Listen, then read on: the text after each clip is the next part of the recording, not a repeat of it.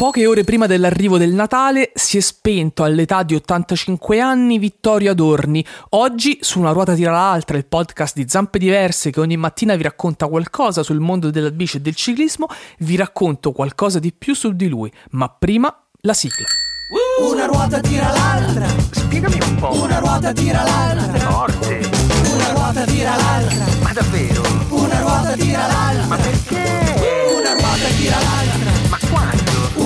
Tira l'altra. Dai. Una ruota tira l'altra. Fede. Una ruota tira l'altra. Altro? Chi è stato il primo ciclista giornalista?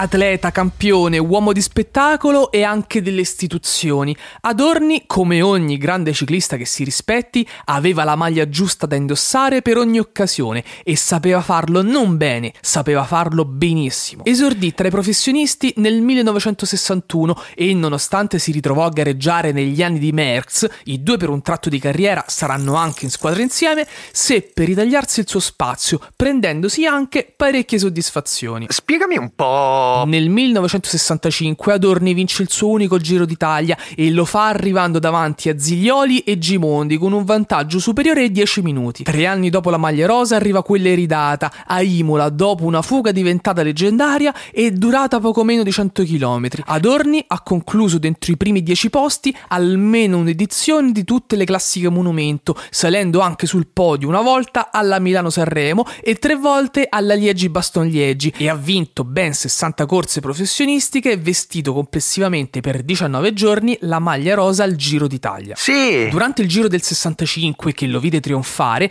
Adorni fu ospite fisso al processo alla tappa, dove dimostrò anche di saperci fare davanti a una telecamera e non solo in sella a una bicicletta. L'intuizione in questo caso fu di Sergio Zavoli, che lo volle opinionista e probabilmente fu in quell'occasione che nacque l'amore tra Adorni e il mondo dello spettacolo. Adorni condusse infatti, nell'anno del suo trionfo mondiale, il quiz Ciao Mamma su Rai 2 che all'epoca si chiamava semplicemente Secondo Canale. Sono in tanti a pensare che sia stato proprio lui, più o meno volontariamente, l'inventore delle seconde voci, quelle tecniche nelle telecronache sportive. Ma davvero? Carriera agonistica e televisiva alle spalle, Adorni non vuole sapere di riposarsi e allora intraprende un percorso prima dirigenziale e poi istituzionale nel mondo del ciclismo, ricoprendo il ruolo di direttore sportivo e di presidente del Consiglio del ciclismo professionistico all'interno dell'Unione Ciclistica Internazionale e poi infine sarà anche assessore allo sport per il comune di Parma tra il 2006 e il 2009. Bello, bello. E adesso Operazione Squalo. Operazione Squalo.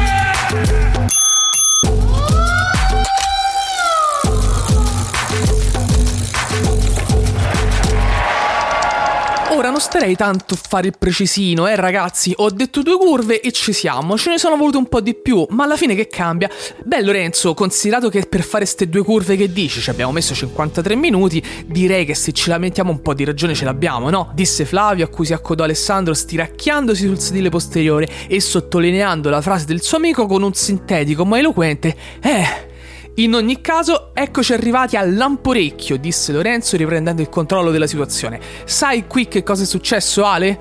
Eh, no, no, non lo so, considerato che mi avete parlato del Brasile a Maratea e di Parigi a Bari, proprio non saprei che dirvi. Ah, fai lo spiritoso? Allora dai, scarichiamo le valigie e andiamo a dormire. Parleremo di questo viaggio domani mattina. Concluse bruscamente Lorenzo che dentro di sé si domandava anche lui del perché avesse voluto chiudere l'app del navigatore, ma ormai erano giunti a destinazione serviva soltanto una notte di sonno.